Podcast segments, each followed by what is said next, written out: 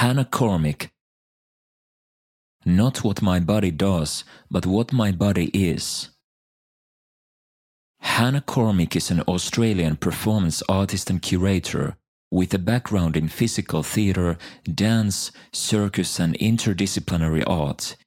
She is a graduate of École Internationale de Théâtre Jacques Lecoq in Paris and Charles Sturt University's acting degree in Australia. Hannah's practice has spanned many genres and continents over 20 years, including as a founding member of Australian interdisciplinary art science group Last Man to Die, one half of Parisian Cirque cabaret duo Les Douleurs Exquises, and as a mask artist in France and Indonesia.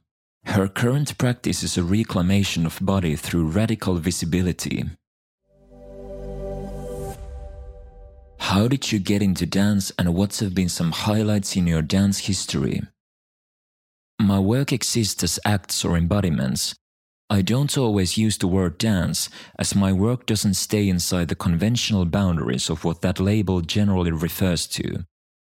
I did, however, have a fairly traditional dance formation ballet, jazz, tap, contemporary, as well as belly dance and tango. Growing up with undiagnosed hypermobile Ehlers-Danlos syndrome meant that I could do intensely flexible things with my body. This natural facility later led me to train as a circus contortionist. Back when I was young, it proved an asset. My practice has always flowed across seemingly disparate styles, often pushing boundaries, Butoh and Artaud, audience interactive and site specific experiments, or with my company Last Man to Die, exploring the interactions between the movements of my body and other art forms, computer percussion, interactive projected visuals, through the use of novel technology and artificial intelligence. For a long time, mask was my obsession, both as a performer and as a mask maker. I loved the total connection to the body and the intensity of the somatic trance like experiences, as well as the physicality of carving wood and molding leather. A highlight was a year traveling between Bali and Australia, apprenticing with the island's foremost mask maker and dancer, Ida Bagus Anom. I continued with my mask practice by moving to Paris to study at École Internationale de Théâtre Jacques Lecoq and apprenticed with Commedia master mask maker Stefano Perocco di Meduna. Mask was the impetus for training in Paris, but I slowly fell out of love with the form. I shifted towards forms influenced by my time with École Lecoq, the Grotowski Center, and other experimental practitioners. I also trained in circus arts, delving into the underground Cirque cabaret scene with my collaborator Apollo Garcia, specializing in La Danse Apache, where we mixed dance forms like tango and the charleston with circus skills, including stage combat, acrobatics, and contortion. We spent time clowning with the Sirkhane Social Circus School on the Turkish Syrian border with young Syrian and Yazidi refugees. In 2015, my practice changed dramatically when I became disabled. I have a trifecta of genetic disorders Ehlers-Danlos syndrome, mast cell activation syndrome, and postural orthostatic tachycardia syndrome. These cause many secondary issues such as spinal instability, seizures, dystonia, and episodic paralysis. I'm a wheelchair user now, and my immune system behaves as if it's allergic to everything the odors of food, fragrance, chemicals, sunlight, and much more. I now live inside an air sealed room. I can't be around most people and I can't go outside. As a result of these restrictions, and the way in which my performance practice has evolved to accommodate them, my work now aligns more closely with live art or performance art. My coming out as a disabled performer was The Mermaid, performed over 2018 and remounted at the 2020 Sydney Festival. The piece was a physical representation of the social model of disability.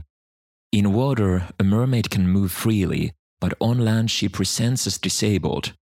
Dressed as a mermaid, I was supported by my mobility aids and medical protective equipment wheelchair, orthosis, splints, respirator mask, oxygen tank, and IV drip.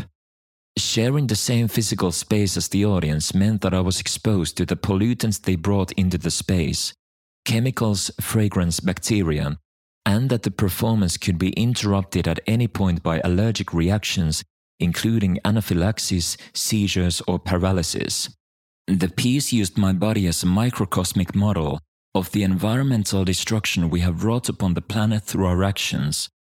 The fossil fuels in an audience member's perfume would send my body into a dystonic storm or respiratory distress, just as the country was being assailed by bushfires triggered by fossil fuel impacts on climates. My performance works have been a practice in confronting shame and developing pride in disability, though I still encounter internalized ableism. Part of crip politics is to reject the notion of a cure, but when it comes to chronic illness, of course I would want to be cured. It's a strange contradiction to hold within myself, to at once be at peace with my body, yet know things are also very wrong and to desire change. How would you describe your current dance practice?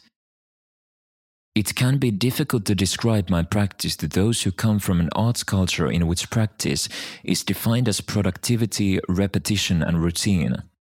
I make space for crip time and non extractivist modes of making, deceleration, pausing, irregularity, unreliability, and the radical levels of flexibility and responsiveness that are required to work with those values. Time doesn't exist in the same way when you're chronically ill. I don't have reliable day to day systems.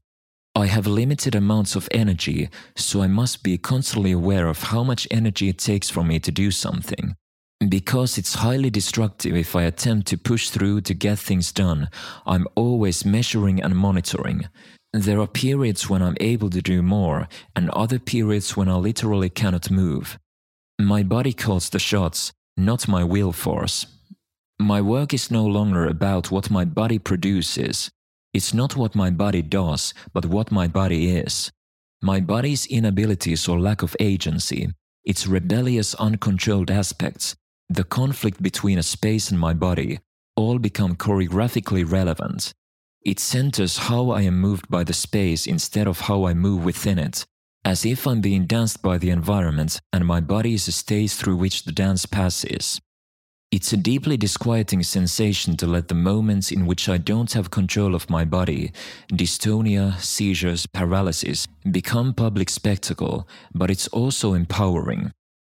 These are the daily things that happen to me, and turning them into something that has artistic and political relevance reclaims these experiences from the dehumanized, pathologized world of the medical, so they can come to mean more than the futility of invisible suffering. When you tell people you're a dancer, what are the most common reactions you receive? My immunological disability is the one people tend to focus on rather than the physical barriers I face. For most people, the idea of living inside a bubble is so curious that they skip from, she's in a wheelchair, how can she dance, to, she can't breathe normal air, how can she live? What are some ways people discuss dance with regards to disability that you feel carry problematic implications or assumptions. The narrative of overcoming is really prevalent. On the one hand, there's a focus on the seeming insurmountability of my barriers, with people using terms to describe me like confined, wheelchair bound, and tragic. On the other hand, there's the use of words like brave, strong, and fighter. I am uncomfortable with both but particularly this language that glorifies strength and bravery. I am weak, my body is fragile, but are those necessarily bad things? Something I explore is the possibility of being fragile and still being a worthy artist, a worthy human. Do you believe there are adequate training opportunities for dancers with disabilities? If not, what areas would you specifically like to see improved?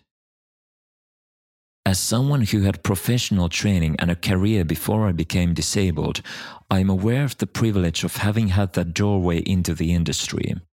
For people who either acquired their disability earlier in life or were born with a disability, it is much harder. I would like to see training programs that are accessible to disabled artists within institutions and workshops that are accessible to people with atypical access requirements. A lot of workshops are not accessible for someone with an immunological disability, and it's often considered outside the realm of access to have guidelines on the pollutants brought into a space fragrance, makeup, food, drink, even though there may be strict guidelines on the types of footwear or clothing used. I'm exploring how to transpose the Lecoq pedagogy for wheelchair using bodies. The teachings of Lecoq are an integral part of my artistic psyche, but it now feels inaccessible to me since so much of the pedagogy is based around the idea of a neutral body. When you look at the body through this frame, any deviation from neutral becomes something that is being communicated. If you're using a mobility aid, your body is communicating disability. What if we instead viewed a wheelchair using body or other crip bodies as their own forms of neutral? I want to reconcile my training with my new body, as well as make the pedagogy, which is a valuable creative framework, accessible for people who don't have a Lecoq normative body. Since the coronavirus, there has been an explosion of virtual dance spaces. On the one hand, it's great, this is access that people who are housebound, bedbound, or immunologically impaired have spent years fighting for. I'm excited by how the disability community has led innovation by drawing from pre existing access tools like creative audio description to provide new ways of experiencing dance remotely. On the other hand, access to the virtual realm can be precarious for many disabled people, so it isn't a panacea. Would you like to see disability in dance assimilated into the mainstream?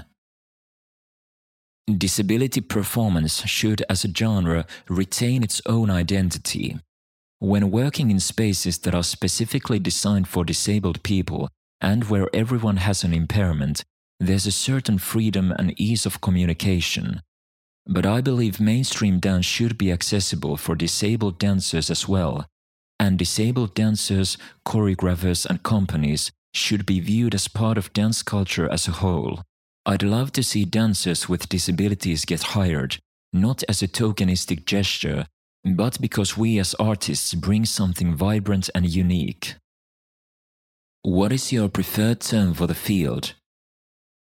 I identify as crip, which is a historic slur being politically reclaimed by a subset of the disability community.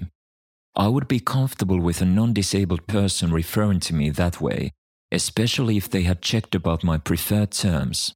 But it is not an identifier one should externally place onto others without knowing if it is preferred, as some still receive it as an insult.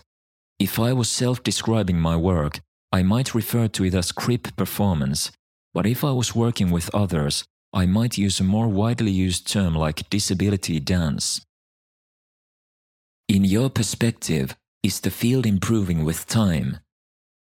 To me, it seems like a sudden bloom or renaissance, but that might be because I've only been working as a disabled artist for a few years. When I first became disabled, I wasn't aware of the crip arts community. It has been exciting to discover subversive and bold performers creating works that are fascinating, moving, and politically provocative. It feels like opportunities in the mainstream are improving. In the past year or two, there are more disabled performers in large arts festivals and more celebrities identifying as disabled or chronically ill, which reduces the stigma. I hope even more barriers will be removed as representation grows and culture shifts, so we can start to see true cultural equity. This interview was conducted by Emily Wiederholt in April 2020. Image description of Hannah's illustration. Hannah is depicted as if she is emerging from a blue wheelchair, wearing grey burlesque attire, with her breathing apparatus and oxygen tank attached. She is enclosed within a red sphere of energy with a quote It's a strange contradiction to hold. To at once be at peace with my body Yet know things are also very wrong and to desire change.